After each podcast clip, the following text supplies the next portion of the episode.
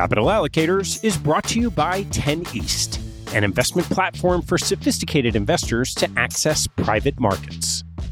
10 East brings benefits of having your own family office without the cost and headaches of doing so.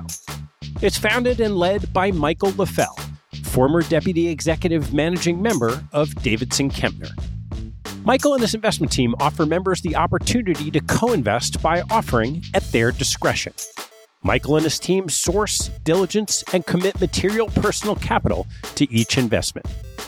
The opportunities shared on the 10 East platform offer exposure to private credit, real estate, niche venture and private equity, and other idiosyncratic investments that typically aren't available through traditional channels. The principals have over a decade track record of investing in these types of exposures across more than 350 transactions. Post investment, the 10 East team conducts ongoing monitoring and reporting, just as you'd expect from an institutional investment organization.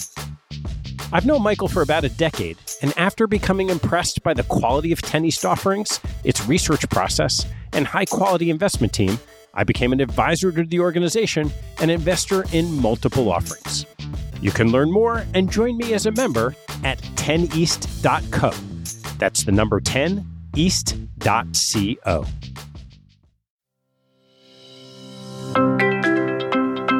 Last year, we shared a mini series called Crypto for Institutions to cover the basics of the rapidly evolving ecosystem from an investor's perspective. Through conversations with Eric Peters at One River, Michael Sonnenshein from Grayscale, Seth Ginns from CoinFund, and Ari Paul from Blocktower, we covered the case for Bitcoin, a path to access, investing beyond Bitcoin, and trading strategies. Over the next three weeks, we'll dive in a little deeper with Crypto for Institutions 2. This six part miniseries explores where we are today in the rapidly evolving world of crypto and blockchains. We'll share conversations with the leading allocator to the space, four top managers, and a key service provider. The miniseries is strategic in nature, allowing us to learn without requiring technical lingo and expertise. For those interested in a more technical exploration, I'd encourage you to listen to Web3 with A16Z, Colossus's Web3 breakdowns, and the Pomp podcast. Crypto for Institutions 2 is brought to you by Anchorage Digital. Anchorage Digital is the premier crypto partner for institutions. It offers custody, trading, financing, staking, governance, and the first federally chartered digital asset bank, all with unparalleled security. With support for a wide variety of digital assets, Anchorage is trusted by hedge funds, venture capital firms, banks, family offices, fintechs, treasuries, and asset managers. Learn more at anchorage.com/cap. That's anchorage.com slash CAP.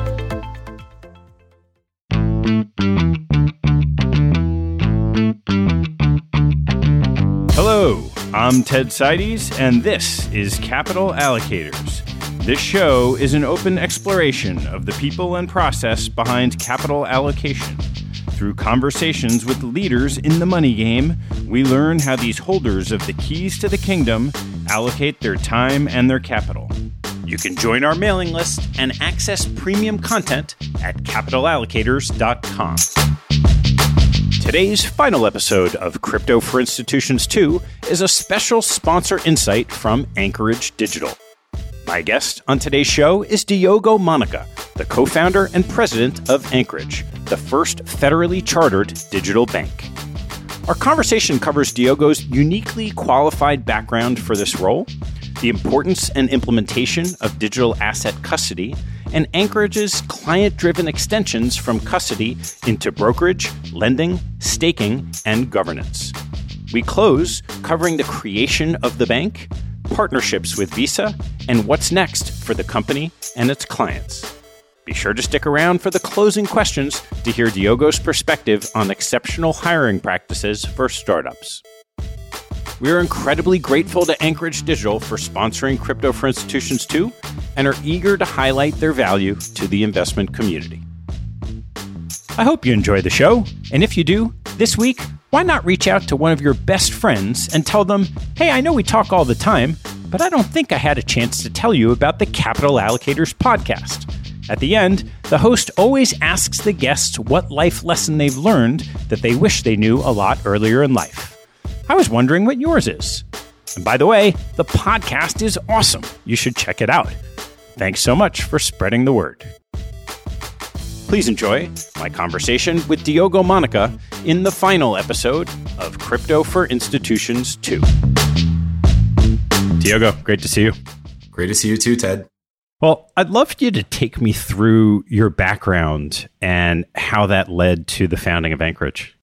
Absolutely. It's actually a really interesting story because it, it starts about 12 years ago when I and my now co-founder Nathan McCauley joined a little company called Square the same week. So that's uh, that's when the story actually happened. So Nathan and I have actually been working together for 12 years at this point, and we were working together for seven years before we started Anchorage. If we zoom back a little bit more, before Square, I was working on something that was not particularly useful 15 years ago, which was a PhD in distributed systems and security, which you can say that now has a modical amount of utility given that uh, all of blockchain is essentially distributed systems and security is so fundamental for this asset class. And so joined Square very early on. We were employees 40 and 41st, just around. So we joined in early 2011 and really created a, a great partnership, worked together leading the security team at Square for the next four years. My cool claim to fame at Square is that we are actually on the patent for the little encrypted credit card reader that I'm sure you've swiped your card on. And so that was a really fun process. There was ups, there was downs, there was lots of infrastructure built that now is moving hundreds of billions of dollars of annual GPV still at Square. And then after four years at Square, we also moved together as a pre-product acquihire to a company called Docker that now runs on over half of the internet. And so the container ecosystem and the security that we built into it really runs on every single cloud provider today. And it was in late 2017 that we decided to start Anchorage because we are getting a lot of these requests for institutional investors that were reaching out to us and were actually having a hard time investing in the crypto asset class. It was still nascent. It was the boom of the ICOs and so I was doing consulting on my free time while at Docker. And there was a fund that reached out to me that had lost the passphrase to a $1.5 million Bitcoin wallet and offered me 20% if I could break into it. So that was my introduction to the need of this business. Talk about selling painkillers, right? That's a large amount of pain that could be solved with, with a key recovery. And then more and more of those funds started materializing until we realized this is a real business. Institutions do not have the technology that they need to safely invest in this asset class. And so that was really the starting point. Anchorage is now today a very different company, but it really started from the core need for security underlying infrastructure to invest in this asset class. And that's why two security engineers were the perfect co-founders to start this business. So you're going to have to take me back. How do you get involved in something called distributed systems 15 years ago in your academic portion of your career? That is an interesting story on its own. So, for context here, I've always been a security nerd. So, I loved security. My dad taught me how to program when I was 12, and I love this aspect of security systems, creating little software that moved the mouse around and opened and closed the, the drives, if you remember the CD drives of computers. Those kinds of things were really fun. The beginning of the internet and learning about websites and website security and servers, running servers. So that was all really interesting. So security was a passion. And back then, if you think about it, 15, 17 years ago, there was no specific cybersecurity curriculum. So you really had two choices. You had electronics and you had computer science. And so I decided to go deeper into this path of networks and distributed systems, which was the most obvious and the closest area to security that existed because it was where all the security was being developed. And so the other thing that is context that is interesting here is that I was pushed by my family, specifically my dad, to do a PhD because not of my own uh, volition, but essentially everybody in the family has a PhD. My dad has a PhD. My sister has a PhD. My dad's dog is named Doc.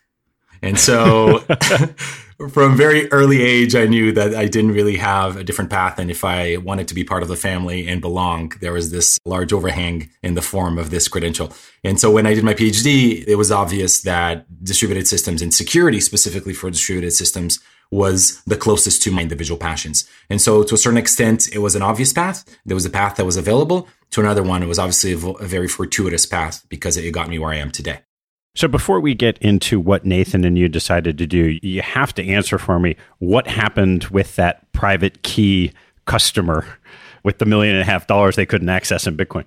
Yeah, we were able to recover the passphrase, which actually was a lot simpler than you'd expect, which goes to show how very sophisticated investors can be very unsophisticated when it comes to private key management and operational security. How did that work? What ended up happening was interesting. So they had lost the passphrase to this wallet, but they had what is called the recovery seed.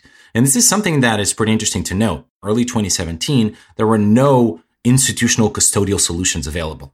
Investors were literally using consumer devices, $50 devices. They were generating wallets on their normal personal laptops and they were storing these seed passphrases, which is effectively a set of 12, 24 words that allow you to recover your passphrase to a wallet in case you lose it. And they were storing it in their password manager. They were writing down on paper and keeping it in a desk at the office. They were doing what would you traditionally do with your own passwords. And we all know what happens to your traditional passwords and how many of us have had to recover access to our private accounts. So of course, that was not enough and sufficient for institutional investors. In this particular case, they had the seed, but it was to a prior version of a software that had been updated a few years later. And so they were sitting on Bitcoin with a seed that didn't really was able to be recovered on the new version of the software. And so for that specific case, I didn't have to do anything fancy, brute force the passphrase, phrase, or do anything that was complicated from a security perspective.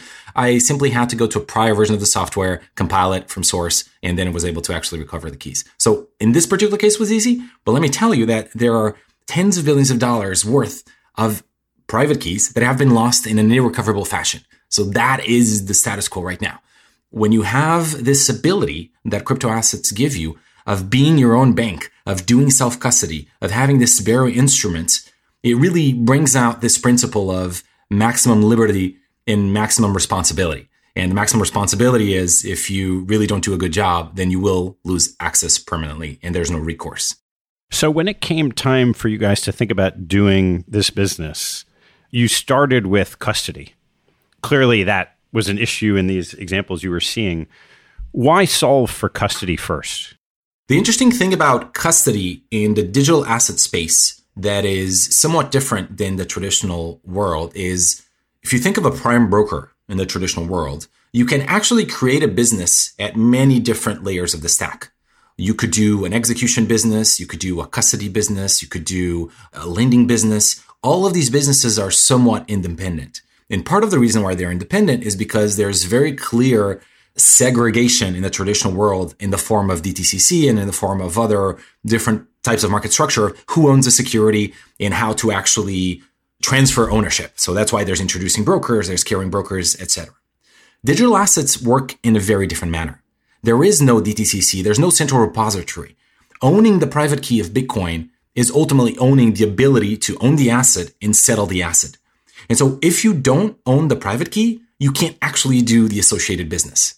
So let's actually see what that means. What that means is that if you in digital assets want to do lending and want to take, for example, crypto, say Bitcoin as collateral towards a loan, so somebody can borrow dollars against Bitcoin as collateral. And if you don't own your own custody stack, you have a major issue in your hands. You are trusting a third party to actually hold your assets these assets that are critical for the solvency of your loan book, because that is the collateral that you're actually taking on. So very quickly you realize that you can't actually do lending without having a custody stack. Same thing for trading. If you're actually trading in digital assets, where are you settling these to? Are you settling in as third party wallets? And so you're trusting third party wallets, third party custody systems to actually settle these assets. So it doesn't matter where you come in at the stack of the digital asset equivalent to the prime brokerage stack, you realize that you need to own custody. And in fact, Anchorage started from institutional custody, but many other players started from other portions of the prime brokerage stack, so to speak, and they all have either acquired or tried to build their own custody solution. So all of them now have realized this need. And many of them are realizing that it is so hard to do custody in a safe manner, in a regulated manner, and not just for Bitcoin, but really for many hundreds of assets that exist that they're now partnering and using Anchorage Digital in specifically Anchorage Digital Bank as a subcustodian. The same way that many large banks don't build their own gold vaults and they don't have security armed guards and these armored trucks, they sub custody that to third parties. People are now realizing that this is a great model also in digital assets. And so they're doing this sub custody model and using platforms and parties like Anchorage to help them out. Without getting too technical, I'm really curious to ask you how custody works with digital assets. I think that in the traditional world, we almost take for granted now who these large custody banks and that they are secure and they can hold the assets and it's electronic and everybody understands say DTC. So how does kind of unit custody work in digital asset world? So when you think about the traditional worlds, ultimately, as you mentioned, DTCC gets to have the record of everything that is happening. And if there's anything that goes wrong, you get to go to a court and the court gets to change ownership. In crypto, there's this element of self custody and the fact that these are bearer instruments in their at their core. And so loss of an asset is irrecoverable and there's no clawback of a transaction that happens. It is not like a wire in which you have one day or two days to try to claw back from the destination bank. Here, there's nothing that you can do. Once it leaves the ownership, it's done. So how does that work in practice? And I have a very hard time answering questions while not trying to be too technical. But at its most fundamental level in core, think about Bitcoin and other crypto assets being based on public private key pairs. What that means is there's a public component that everybody sees on this blockchain, which is the equivalent to your bank account number. So everybody can transfer assets to that bank account number. And you hold onto yourself a private component called a private key, which you can think of it as a gross oversimplification, but as a very long password that you memorize or store on your own. And so what this means is that anyone with the public portion of this, your bank account number, can transfer assets on chain, and anybody with this password gets to move them. And so gets to access the value that is on the blockchain. So that's at its basic core what's actually happening. And so these passwords are just the base elements of candidly modern cryptography. So everything from your browser to your email to many types of security work on this concept of public private key security. But the innovation here is that this key actually in this password owns value and who possesses the password possesses the access to the asset. And so that's why it's so critical. And it's think of the world's most valuable password. There's no recovery. You can't do an email recovery. You can't call someone to recover my Bitcoin because Bitcoin has no CEO. How do you keep it safe? We have from day one created infrastructure that had in mind institutional needs. So at the time, as I mentioned, people were doing what we call cold storage. So that's the equivalent of what pirates did in the 1700s to protect their gold coins. It was gold coins. You would store them in treasure chests. You'd bury them in an island and you'd have a little map on how to recover them. You're laughing, but this is exactly the equivalent to modern cold storage, which is very sophisticated investors with passphrases or smart cards, saving them in safety deposit boxes, and then creating checklists on how to recover them. So it was a very manual process. What we've done is we brought to bear both Nathan and I's background to build a solution that was actually a digital solution that allowed us to access these assets fast without humans involved, but allowed us to have the same type of security that cold storage provides. The way that we've done it is we generate keys, these long passphrases that are very sensitive, inside of what we call hardware security modules. Hardware security modules has been around for many decades. In fact, hardware security modules is what it's used by the military to store nuclear launch codes, for example. So it's that type of security. You know what's even more important than Bitcoin? Nuclear launch codes. so that's the type of security that is actually being brought to bear. What we've done is we use these devices, we generate keys inside of hardware security modules, and then we make them be offline. They're never directly connected to the internet. So how do we do that? Well, what we've created effectively is the equivalent to a human going online, understanding what transaction needs to be done, taking that information offline to a very segregated location, say a data center, and then inputting information on what transaction needs to happen, and then bringing it back to an online system. So we've created what, what can be described as an airlock. So you know how an airlock in space, you should never connect the inside of the space station to the outside because all the oxygen and all the air will just blow out. So how do they do it? Well, they effectively have these airlock mechanisms. An astronaut is on the inside of a space station, pressurizes the airlock, goes inside of the airlock, slowly depressurizes the airlock, and then can do a spacewalk, and then does a reverse on the way in. We've created an equivalent system, but for transactions to happen. So at no point do these hardware security modules and these servers that are physically controlled by us in data centers with biometrics and physical security, at no point do they ever connect directly to the internet. They are segregated from any public network by these airlocks that guarantee, physically guarantee, that there's no connection between any of these systems at any point and allow us to run many types of security audits on any kind of transaction moving back and forth to ensure that the right humans and the right institutions are moving the right assets to the right locations. So, when you first started this custody security solution, I'm really curious what you've seen in terms of the institutional adoption just on that part of your business. When we started the business, the primary clients of this were venture funds, family offices, and crypto funds. So in 2017, that was the status quo of the market. Very sophisticated investors, but on the very, very bleeding edge of risk taking, early stage investments. And that's what, what was there. Four and a half years later, we are in a dramatic different place. Right now, the types of institutions that Anchorage engages with more and more are the largest consumer banks, the largest institutional banks. From an investor perspective, we've upgraded from family offices all the way to sovereign wealth funds that use Anchorage to take direct crypto positions. We have really a, a, very diverse set of client types. I think at this point we have 37 different verticals of clients. So it's anywhere from the financial institutions to endowments to sovereign wealth funds to obviously the traditional funds, but also crypto native miners, exchanges, all of the crypto native folks, like protocols, the protocols themselves need custody for their treasuries, all the way to fintechs, corporates like Visa that we've participated in many different projects with around settlement. We bought an NFT for them. We have a partnership in where they can offer custody services to their clients using Anchorage. And of course, just the traditional financial behemoths of the world, the large custodians, the large consumer banks, the large institutional banks. So everybody right now has a crypto play, and many of them are very advanced in offering these services. It sounds like, as you describe it, this whole ecosystem, or particularly on that portion of your business, has been kind of up and to the right for four and a half years. I'm curious what some of those bumps in the road have been. It has been up and to the right, and it feels like a monotonically increasing function. And what I mean by that is it is not necessarily up and to the right in a linear fashion, also not in exponential fashion, is actually sort of like a multiple S curve. So there's a bull market in which all the interest grows, everybody comes into the space, talent accrues, money pours into the space. And then there's a bear market where it's very interesting. Even though there's maybe not as much talent coming to the space and as much money coming to the space, it also doesn't reduce which is an absolutely fascinating fact about crypto. All the talent gets attracted and comes into the space when there's bull markets, but they don't leave when there are bear markets. It's a one way function from traditional finance and from tech into crypto.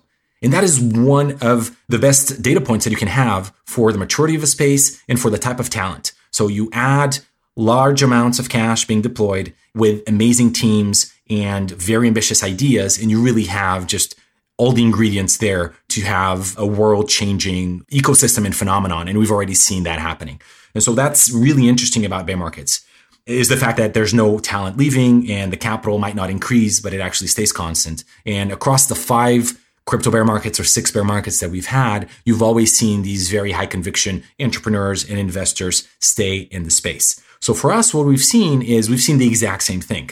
We've seen the company start out with a very specific use case raise what effectively was a bull market, and then go through the bear market of 2018 and 2019, where we were lucky enough to be extremely well capitalized and just focus on the building. And then once we brought the product to market, you had the bull market that we've seen in crypto. And we've been able to capitalize ourselves at all the right times and just bring on more and more institutions and larger and larger institutions. So just been absolutely fascinating to be here. We also had the benefit of coming into the space in 2017 and learning from past mistakes from past companies that were in crypto through the bear market of 2015. One of the main things that we saw, there were companies that lost a very significant percentage of their employee base when a bear market came around. Imagine that you're a CEO of a company, you're running a company, and then there's a bear market, and then 30% of your company quits. That is incredibly hard on the culture, incredibly hard on the company. And it really informed my decision to ensure that we had very, very, very high conviction, crypto conviction.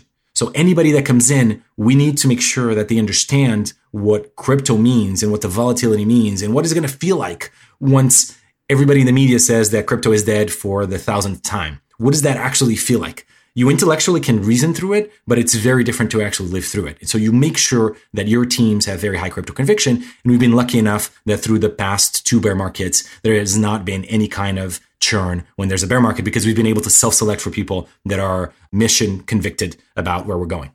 So when you've had that talent stay with you, what have those talented people done in terms of the evolution of the custody solution that you offer today compared to when you first started in 2017? There's been many upgrades. I think it's very fair to say that security is never a finished product. Security really is a process. And that's something that anybody that works in security tells you. It's kind of interesting because you're selling a product for security, but the reality is that your product is constantly evolving. The threats are constantly evolving. It's a very different product and attacker model before the invasion of the Ukraine and after. You now have a different worldview over what security systems actually should be. And it's kind of fascinating how world events actually inform the architectural changes. From day one, we've had a very clear path on the evolution that we needed to go to. It's a very different security model that you have for a billion dollars that you need for a trillion dollars in crypto assets. And so we have a roadmap and we're on that roadmap. And every time we reach a different milestone, we ensure that all the things that we said we're going to do from a security perspective to augment it, to segregate it, to increase the transparency, to increase the ability for us to detect any kind of misbehavior. All of those things are just a roadmap that you constantly deliver on and you constantly iterate on, that you're constantly updating your mental model of how that should actually work. So I know that Anchorage is quite different today than it was. I'd love to hear about the evolution of your product suite and the extensions you did beyond custody. As we've described in the beginning, Anchorage started with custody. That was the main problem to be solved. Without owning private keys safely, there's nothing else in the business. So that was the main problem that we set out to solve. And we've done so for not just one asset, but hundreds of assets. The second component, and I think the view here is the majority of Anchorage business, if not all of it, has always been driven by client demand. Clients demanded a safe platform. And then after that, they said, Anchorage, this is fantastic. I love your platform, but I'm an RIA. As an RIA, I need to use a qualified custodian, a third party qualified custodian. It's one of the rules that I have to meet. So can you help me be a regulated third party qualified custodian and help me meet my regulatory obligations. And that's what ultimately led us on the path to become the first nationally chartered bank. So we are regulated by the OCC and we're the only crypto bank that has this ability. And this charter is exactly the same charter that puts us on the same footing as all of these other big banks like JP Morgan Chase and BNY Mellon, et cetera. So it's the same exact charter from the same exact regulator. So that was the ultimate conclusion of our path of serving our clients as an unambiguous third party custodian, which did not exist until early 2021. Then clients went on and said, if I've already selected my custodian and I've deeply audited and it's deeply regulated and I trust the security, why can't I trade from the safety of my custody? And so that brought us to our next product suite, which was really brokerage, the ability to buy and sell crypto assets and aggregate liquidity. So today we have an RFQ system that aggregates over 25 different liquidity providers and really gives you best execution and, best price because it aggregates all the liquidity. We're agency based, so we're not doing prop trading against you. There's no conflicts of interest because we're not actually running an exchange. And all of that gets settled onto the safety of the bank and of the security that you've already trust. Then after that, clients came to us and said, custody is great, but there's all of these new assets that do these very complex things. Some of them I need to vote on. There's governance decisions that need to be made. So in the traditional world, that would be the equivalent of imagine that you could have a stock on your brokerage account, but you could actually not vote on these proxy votes, or you could actually not elect to make your, your voice heard. That would obviously be a very bad experience for you. So we had to build those features into every single asset that we support. And then after that, clients started coming to us and said, Hey, Bitcoin is proof of work, but there's all these new networks that do this thing called proof of stake, in which if we don't do something actively, we're actually being diluted 7% a year or 10% a year. And so can you support staking? And so we started supported staking. Same thing for lending. Anchorage, I have a billion dollars of crypto with you. Can't you borrow me a hundred million dollars and I'll put a billion dollars of collateral? Of course. That sounds like sound business. Massively over collateralized, liquid assets, trade 24 7. Of course, we'll actually borrow dollars against crypto collateral. So from day one, the evolution has been based on client demand and always built on this strong security foundation of custody for hundreds of assets.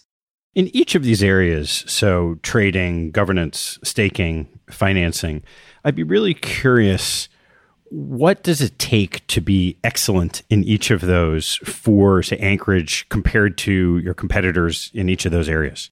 I would say that every single one of them has a, a different component. So, what it takes to be excellent at security is well, number one, deep expertise with the types of systems that you need to engage with. To deep expertise with hardware security modules, deep expertise with distributed systems, expertise that in fact is incredibly, incredibly hard to get. There's not that many of these types of engineers that have this crossover experience of hardware, distributed systems, and security. So when this phenomenon started, there was no one in blockchain with five years of blockchain experience. That did not exist, right? The industry did not exist. And so you could not hire anybody with experience, which has actually made us have to train people up.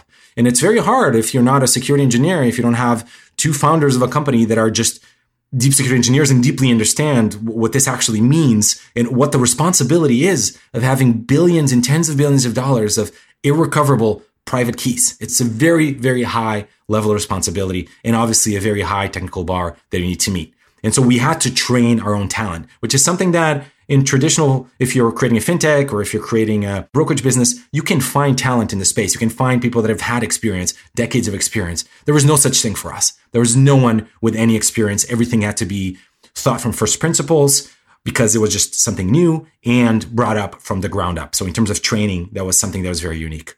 For some of these other more traditional businesses, say lending, is a business in which risk management, the asset class is different, of course, the modeling is different, the way that liquidation happens and the edge cases are different from a blockchain perspective. But in principle, the risk modeling, the collateralization ratios, the type of structures that you use, they're not that different. And so it's an interesting hybrid where the fundamental technology behind it is fundamentally different from traditional finance, but the businesses on top are not that different. And in fact, the way that Anchorage charges for these products and services is very typical, right? On the custody product is assets under custody. On the brokerage is bips on a trade basis. We charge net interest for lending, percentage of staked gain. So these are very traditional financial services pricing models and very traditional services that are just built on a very different substrate and very different technological platform. How about staking? Staking is really interesting because it is a native way to generate return on the blockchain. So Ethereum is actually a proof of work blockchain that is very known, the second largest blockchain out there, that is about to actually move towards proof of stake.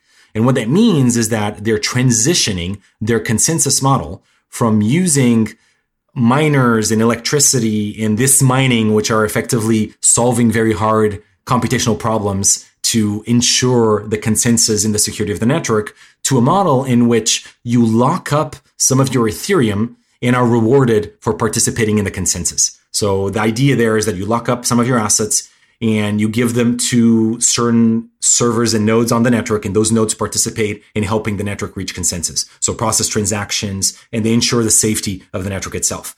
And the reason why you do so is because by locking your assets, you have something to lose if you misbehave. If you misbehave, in theory, those assets could be taken away. You could be what you call it slashed for misbehaving. And so that's kind of the principle. Moving from a proof of work, which is very high intensity from an energy expenditure perspective, to a model in which the ownership of assets is the thing that you put at stake and you get rewarded for doing so. But a lot of the staking generate returns are actually very high. high single digit and in some cases double digit returns. What that means is you can look at it two ways. It's on one end, it's returns. On the other one is dilution if you're not staking. So when you're staking, you're at, pa- at par with the rest of the network because you're being rewarded like everybody else that is staking, but everybody that is not staking is currently being diluted, say 20% a year. And so it forces you to engage in the governance and forces you to participate in the network. And it also creates a very interesting model for generating returns. In fact, there's many people trying to do financial products around the fact that these blockchains now generate return at X percentage basis per year. So very interesting modeling. And the same way that I mentioned that you can't do lending if you don't own the custody stack and you can't do brokerage if you don't own the settlement custody stack, you can't do staking because staking comes from the same private key, same password that owns the assets. That is the password that defines which vote is being cast in what direction. So that is ultimately also the ownership of the asset and the staking comes from the same exact place, which is the private key. So one more example as to why custody needed to be the first building block that we tackled and that we solved. So then we could actually do other value added services on top. You also mentioned governance and the concept of proxy voting, and we've heard some about DAOs, and it sounds like a lot of that gets done in these discussion groups, Telegram, Discord. So, how do you go about taking something that feels a little ad hoc if you're in these chat rooms and making that easier to use for your clients? A lot of the larger projects actually have some pretty sophisticated governance dashboards and governance mechanisms. And you're right that the Web3 phenomenon in general, so Web3 as a catch all term for crypto assets, cryptocurrencies, NFTs, all of these decentralized protocols as an umbrella term web3 it's very common for web3 protocols to have what you call decentralized autonomous organizations so daos and it's a set of collective people coming together owning the asset and the percentage of asset that they own of the total diluted market cap is the percentage of vote that they have on the network. And so they vote on the outcome of what decisions should be made for the protocol. So all the future is decentralized. And that is where decentralization starts is from the government aspect down. So for large institutions, they primarily invest in the more sophisticated protocols and the ones that have been around for a long time. And those actually have some very sophisticated dashboards and the ability of understanding which votes are in there. We've actually built at Anchorage a very interesting product which allows you to see what votes are going on, whether they're executive votes, whether they're polls, see the details behind them, links to the full change that is going to be enacted on chain if this is passed, shows you in real time, which is very interesting, how the votes are going. So you can actually see in real time whether yes is winning or no is winning or abstention is winning, whatever it is. And we created a product in which from the safety of Anchorage, you can actually vote on the outcome of these metrics.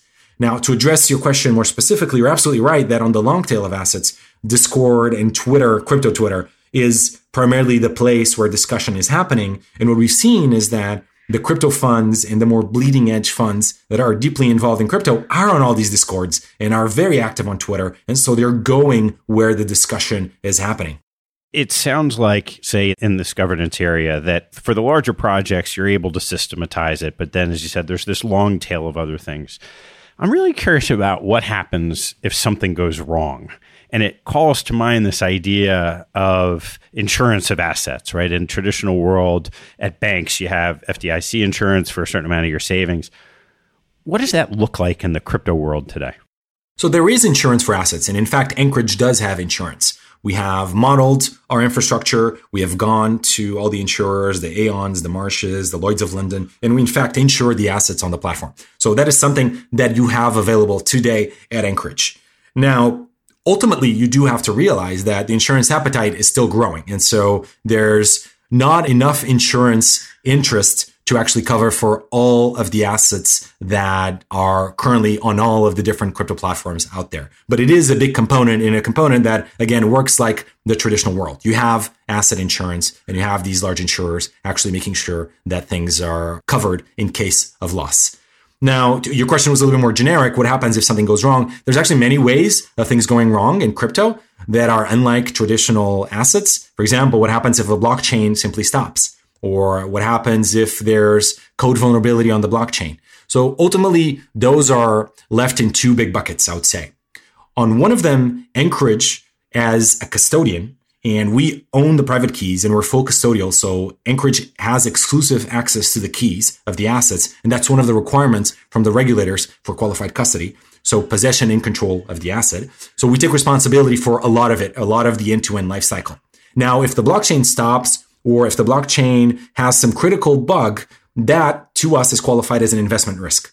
That is the due diligence of the investor that needs to inspect. Even though we do security audits for all these protocols and all these smart contracts, it's ultimately an investment call. It is the same thing as betting on a product that doesn't achieve product market fit. In this case, is betting on the product that was fundamentally flawed for some reason.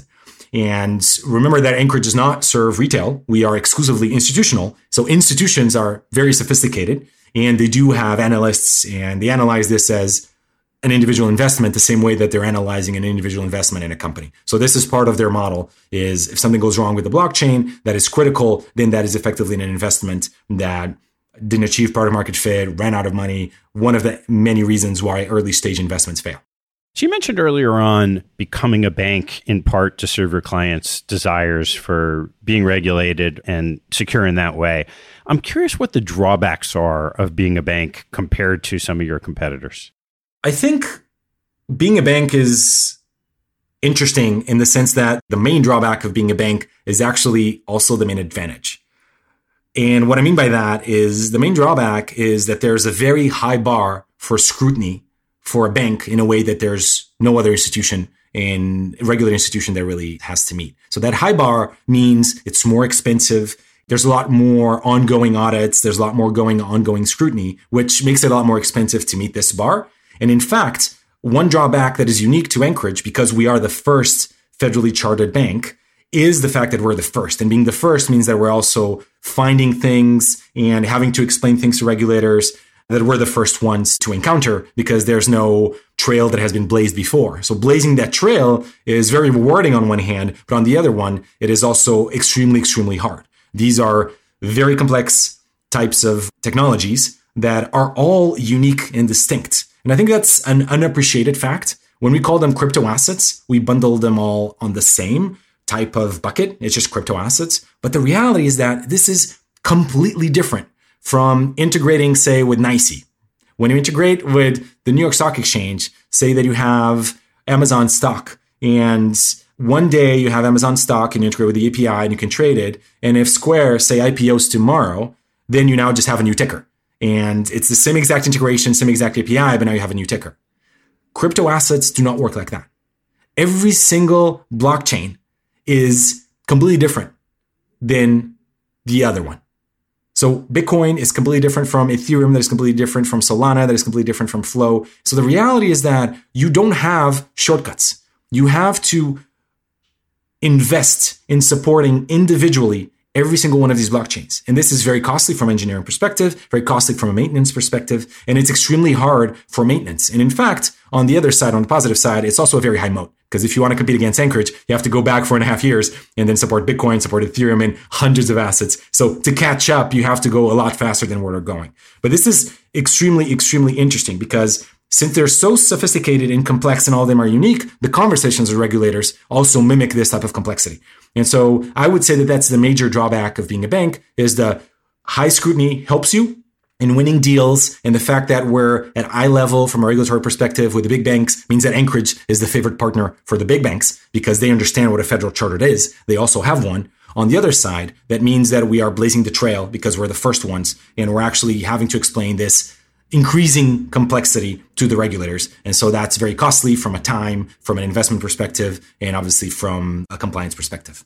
I'd love to hear more about this deal with Visa. You mentioned the NFT you created for them, and just would love to hear how a big company like that ends up partnering with you. So, Visa has been one of the greatest companies to collaborate with. They are very pro crypto and they've had some very innovative takes into the space. So they were actually one of our investors on our Series B a few years ago. And we've been partnering with them on, on many different types of initiatives. So maybe I can give you a little bit of a flavor for three different subtypes, and I will cover the NFTs. But first, let me start with one of the things that Visa realized is that Anchorage provided the platform for custody and trading, and so that they could actually build businesses on top of our platform, which is fantastic because it's absolutely what Anchorage wants to be. We want to be the platform that has the building blocks that allows any institution out there, any type of institution, to build products in crypto in a safe, regulated, and easy manner. And so Visa recognized that from very early on. The investment appetite there was realizing that this was the case. So the first partnership that we did was really about custody and the fact that Visa could offer to the clients that they already have and the relationships they already have and could use Anchorage to facilitate sub-custody of crypto assets. So we would do the heavy lifting from a technology perspective on custody and on trading, and then they would aggregate, create networks to add value added on their APIs, and then serve other institutions with it. So we announced it, and that's a really cool use case because it's a perfect example of Anchorage operating as a sub-custodian that I've described earlier. The second partnership was a very interesting one, and it was about stablecoins people think crypto is again one thing, but the reality is that stablecoins are one of the fastest growing areas of crypto and they don't have the volatility because they are pegged to the US dollar in 99% of the cases of stablecoins. So what Visa wanted to do in that specific partnership is there was a realization that there's these card issuers. Say there's an exchange like crypto.com. Crypto.com wants to issue a card for their retail users but they don't just want to issue a normal card. They want this card to be backed by crypto. So if you have a wallet on crypto.com and you have a bunch of Bitcoin and a bunch of USDC and stablecoins, and you swipe a card to buy a coffee, wouldn't it be great if you could pay for that coffee with the crypto on your wallet? So that's the core principle behind having a crypto backed Visa credential. And this is in fact a solution towards the criticism that crypto can't be accepted everywhere no, we can. There's 60 plus million Visa merchants that accept Visa credentials, and those Visa credentials can use crypto on the back end. Yes, it's not a direct transaction on chain. You're not going with your phone and paying in crypto, but you're still transacting with your crypto value, which is ultimately what actually matters. Now, the issue is that many of these very large growing exchanges had to create a relationship with an issuing bank, had to keep money set aside for settlements every day with the card networks, and that was very inefficient. It was hard for them to get there and it was very inefficient. So if they already have stablecoins, wouldn't it be great for the settlement between these exchanges and these issuers? Wouldn't it be great if they could just settle directly on stablecoins? So if you have USDC on a consumer's wallet, why not just send the USDC to settle this transaction instead of turning USDC into dollars through an issuing bank and then Fed wiring the actual money to the card network? That is very inefficient. So this way you could actually do it more often per day, reducing risk, and you have instant finality because blockchain is not a credit based system. There's instant finality on these blockchains. So the partnership was Anchorage supporting the capability of Visa to receive settlements in stablecoins from these issuers versus having to receive them in fiat. And what Anchorage would do ultimately would convert stablecoins into dollars and then finish the settlement through the traditional Fedwire rails with Visa. So from Visa's perspective, they still receive dollars, but from the actual issuer perspective, they're actually settling with stablecoins. So a great hybrid of the crypto world and the fiat world. So lastly, how about the NFT? Yeah, so finally, the NFT one, there's more partnerships obviously ongoing, but the NFT one was a really interesting one. Visa came to us and said, Hey, Anchorage, we want you to help us buying a CryptoPunk. That was the introduction. And so it was like, okay, let's take this in parts. So the goal obviously was to buy an NFT. And if you want to build a product and NFTs, you obviously have to go through the experience of buying one and really clearing the rails of how do you do this. So Anchorage helped Visa. This was very much Visa's idea, Visa led. They chose the NFT. Anchorage helped with acquiring the NFT helped with obviously doing the due diligence on this NFT and on the seller, and is actually custodying the NFT for Visa. So there's a federally chartered bank custodying an NFT, the first digital asset, the first bank ever to have this type of custody of a digital asset, which is kind of cool. And of course, it was great marketing for us and a great exposure. The downside of having announced this with Visa is that all of these hundreds of clients on the platform started reaching out saying, Hey, Diogo, I saw that you now do NFT custody. Why aren't you custodying my monkeys or my apes or my CryptoPunks? and so we were a little bit forced. Our hand was a little bit forced to do something that was not on the original roadmap at all. NFT custody was not one of my priorities, but we were forced. Our hand was forced. And now I would say we have a little bit of a zoo going in terms of uh, all of these different animals that are NFTs that are stored on the platform. If we sit down in a year, a couple of years from now, what are these other areas that you're hearing from clients of things they would like to see you build? One of the major focuses that, again, is very interesting about crypto is uses of stablecoin. So we talk about volatility, we talk about the space, but the reality is that one USDC is worth $1 and one DAI was worth $1. And so that doesn't change. And it is crypto backed and it is a use of crypto platform, but it's not necessarily an investment in crypto as a protocol or risk asset or an inflation hedge or anything like that. No, it's just a more efficient settlement system for dollars. The thing that I've been the most surprised by has been all of these different corporates that are looking at their core businesses and they're seeing how a better system that has instant finality and has very cheap transactions can actually improve their own profits. And they get to build new products. Say, as a hypothetical example here, if you are a food delivery company or a car sharing company, imagine that you want to do the following. You want, after a ride, your driver gets paid immediately for that specific ride and gets to walk up to a Walgreens and use the $50 that they made from their ride to buy whatever they want. Imagine that transaction, that sequence of transaction. Somebody's dropped off, and then the next step is for somebody to swipe their Visa card and then buy something using that or a debit card and using those funds. That is what the system should be. There's no reason as to why these transactions shouldn't be settled individually. And it creates just different business opportunities. Same thing for food delivery. Imagine that you're paid for each delivery as soon as the delivery is done. It really takes this to a next level in terms of how money moves in the economy, how liquid these funds are, instead of paying every two months, instead of paying every four months. In fact, we all know about payday loans and about these types of inefficiencies in the traditional infrastructure being exploited in some cases in ways that are detrimental to people. And if we had systems that were like this, that were final, that allowed us to have better settlement systems faster and more efficient, then we might not actually need these inefficiencies in these types of infrastructure. So they're looking at their core business and saying, hey, if I use stablecoins here, I could do X, Y, and Z. Or I could create a new product because I don't need to wait for T plus two. Or I can reduce the risk in my systems and risk loss because there's no clawback or because fraud gets reduced or because now this is available to me and it's actually a way better product than it was before. So that's actually been the most fascinating thing has been the fintechs and the corporates coming to us and saying, Hey, I want to build this on top of stablecoins and I need a regulated custodian. I need somebody to turn fiat into stablecoins. And I need all of these other building blocks that you have, maybe borrowing against crypto collateral, maybe participating on some blockchain, whatever it is they want it. And that's been absolutely fascinating to see the core businesses being changed by crypto. What are some of the other areas of inefficiency that you see, maybe even more broadly, as opportunities in the ecosystem? I would say one that has been talked about quite a bit, but it hasn't quite materialized is, of course, security tokens.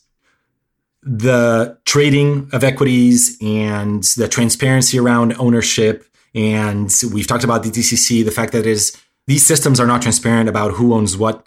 And the blockchain really is a true solution to a lot of these problems. And so I think it's been very slow moving and slow going, but there's very, very, very high potential on equities and tokenization in general of mortgages, of equities, of other financial instruments that could actually gain a lot from the transparency and the speed of settlement here. So I think those are, are still up and coming and we've been talked about for quite a while and quite a lot, but they haven't materialized, even though they're very, very high potential still. So I think that's a great place to wrap. Very appreciative of your support of this mini series. But before I let you go, we have our traditional closing questions that I need to ask you. So, what is your favorite hobby or activity outside of work and family? Yeah, I think this is unfortunately a little bit of a lame answer, but my answer is reading. I usually aim for about 50 books a year, and it's not really a hard target. I usually go for quality and retention of the knowledge over quantity, but it's still a goal. So that's what I, what I would say is, is my hobby. All the free time that I have invested is uh, trying to achieve my 50 books a year goal. What is your biggest personal pet peeve? That's an interesting one. I, would say probably unfinished cans of LaCroix is my uh, biggest personal pet peeve. And it's very unfortunate that my wife Molly does have this particular habit but, you know, this is how I know it's true love. My chief of staff, Hank, is a big LaCroix drinker, so I'm going to have to check in with him on that, make sure everything gets finished up in his house. how about on the investment crypto side, your biggest pet peeve in the ecosystem? I think it's less about the crypto ecosystem, but just investment ecosystem in general. I think one of my biggest pet peeves is this FOMO driven investment culture and the whole the first lead starts the round type of situation where until you have a lead, nobody commits. But once you have a lead, everybody wants to commit and everybody wants to lead. So I think this dynamic happens very commonly in early stage fundraising. And to me, it's always felt like there's just lack of independent conviction in most early stage investors. And so it's consistently one of my biggest pet peeves. Yeah, that's a good one. Which two people have had the biggest impact on your professional life? That would be an easy one. And again, also not, not very original, but the first one has to be my father. He taught me how to program at 12. He was very supportive throughout all my career choices. I think the only ding on my dad was that he forced me to do the PhD, which, you know, has very limited utility. That would be the first one. The second one has to be my co-founder, Nathan McCauley. It's just been 12 years of working together. We have done all of our careers together effectively because we met so early on in our careers at Square. And he's just been somebody that has made me push for higher and higher goals, made me a better person. And it's just such a good complement. I can't realistically say that I could have done any of this by myself. And it's just so, so great to have a partner that you trust a thousand percent to be able to share the burden of what it is to create a company. What's the biggest mistake you've made and what did you learn from it? Can I say the PhD was the biggest mistake to me that I made? I think uh, to a certain extent it was. Imagine that instead of 2011, I would have joined Square in 2009. My financial outcome would have been very, very different. So maybe I'll uh, I'll say that doing a PhD was my biggest mistake. How about in your time at Anchorage? At Anchorage, there was one that is interesting. I think hindsight is 2020 and I still think that the decision making process was very solid. But if you recall, when we had the first lockdown, the beginning of the pandemic in March, April 2020, we made the decision at Anchorage that we wanted to freeze hiring and we didn't know where things were going. And so we, we froze hiring. And for a few months, we kind of like saw and tried to understand exactly what was happening. I think in hindsight, if I had known that there was V-shaped recovery, I would have obviously not frozen hiring. I think the main reason for that is that when you freeze hiring effectively, you sort of very quickly lose the muscle that you need to have a very high performing hiring machine. And even a gap of three months is enough for you to just lose the momentum. And then it becomes very hard to recover. And so if you froze the hiring for three months and then it takes you three to five months to recover to be a world class hiring machine again, then all of a sudden you are nine months behind on hiring. And so if I had to do that one again with hindsight bias, I would have not frozen hiring or I would have kept it going in terms of the machine, but just with an even higher bar for hiring versus kind of like freezing down completely. I'd love to dive down on that a little bit and just ask what have you learned about successful hiring?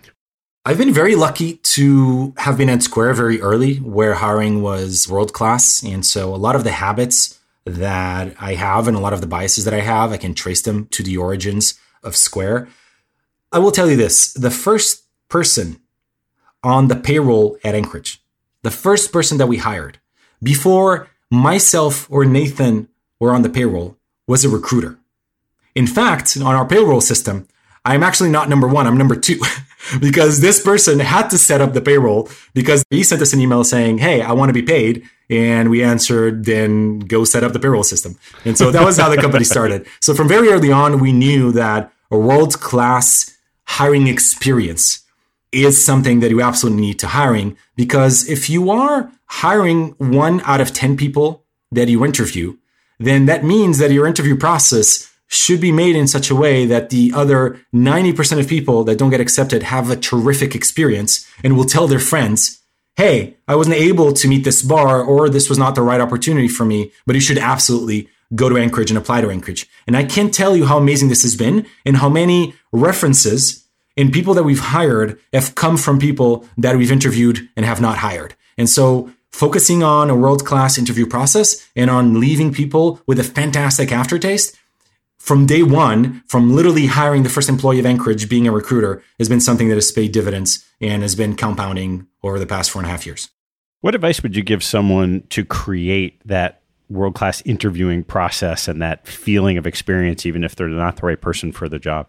I would absolutely say you go to companies that have done this very successful and you hire somebody that has done it before. There's a lot of unintuitive things and there are things that just seem obvious, but you don't know how much they actually matter. And so they end up not being prioritized that somebody that has executed it at a world class team just knows instinctively. What's an example of one of those maybe counterintuitive things that someone who's done it before knows instinctively, but someone who hasn't wouldn't? I think definitely the focus on the people that get rejected and the experience of people that get rejected versus the people that get hired is something that is not intuitive at all.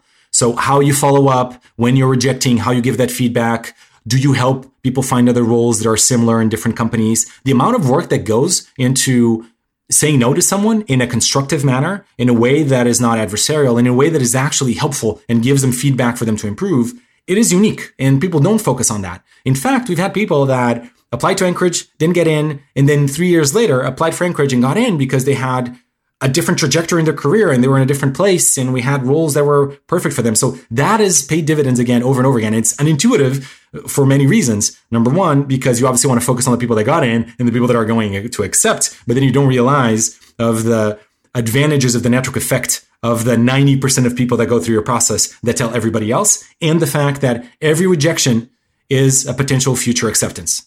What teaching from your parents has most stayed with you? There's a couple of them. I think my dad's rationality and love for technology and thinking from first principles have stayed with me for a long, long time. And from my mom's side, there's been something that is very, very unique. In your life, there's problems that you make a big deal out of that are not a big deal at all.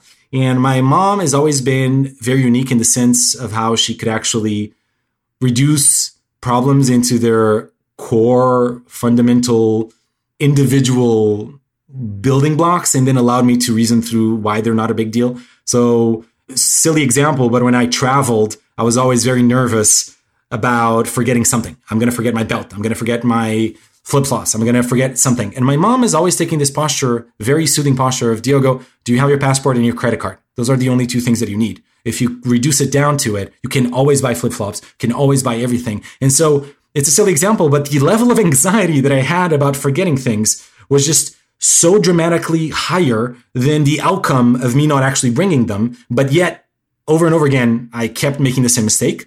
And of course, this has a lot higher implications and larger implications in your life that are a lot less silly than forgetting things on a trip. But to this day, I travel a lot. And every time I'm packing my bag, I remember my mom's advice saying, Diogo, do you have your passport and do you have your credit card? And that just reduces a lot of the anxiety that I have about packing. All right, Diogo, last one. What life lesson have you learned that you wish you knew a lot earlier in life? I think that's a hard one just because I don't think that current Diogo could legitimately give advice to 10 year ago Diogo and have the advice be well received. It's kind of interesting for you to think that you need to go through certain experience in life for you to actually be in the right place at the right time to learn the right lessons. And so it's just very hard for people to learn from other people's mistakes. But I would definitely say that I would just bring literature. I would bring books and authors that I have read that I would have liked to have read a lot earlier.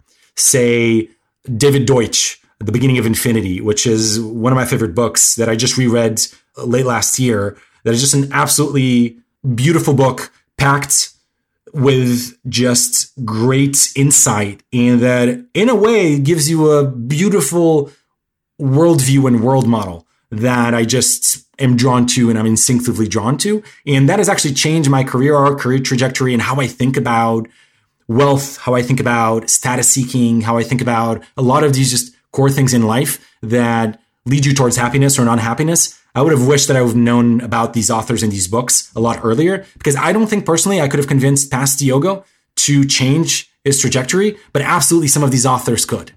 Diogo, thanks so much for your support of this great mini series, and thanks so much, as always, for taking the time. Thank you for having me. Thanks for listening to the show.